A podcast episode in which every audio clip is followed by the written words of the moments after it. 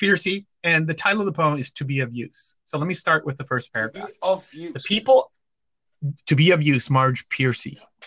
The people I love the best jump into work head first without dallying in the shallows and swim off with sure strokes almost out of sight.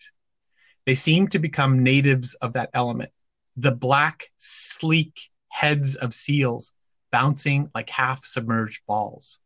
I love people who harness themselves, an ox to a heavy cart, who pull like water buffalo with massive patience, who strain in the mud and the muck to move things forward, who do what has to be done again and again. Those are the first two lines.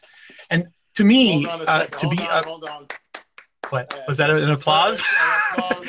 Number one, it's a great poem. Number two, the delivery is even better than the poem. Oh, thank you. I, Academy Academy Award Yeah. definitely goes to Foz here.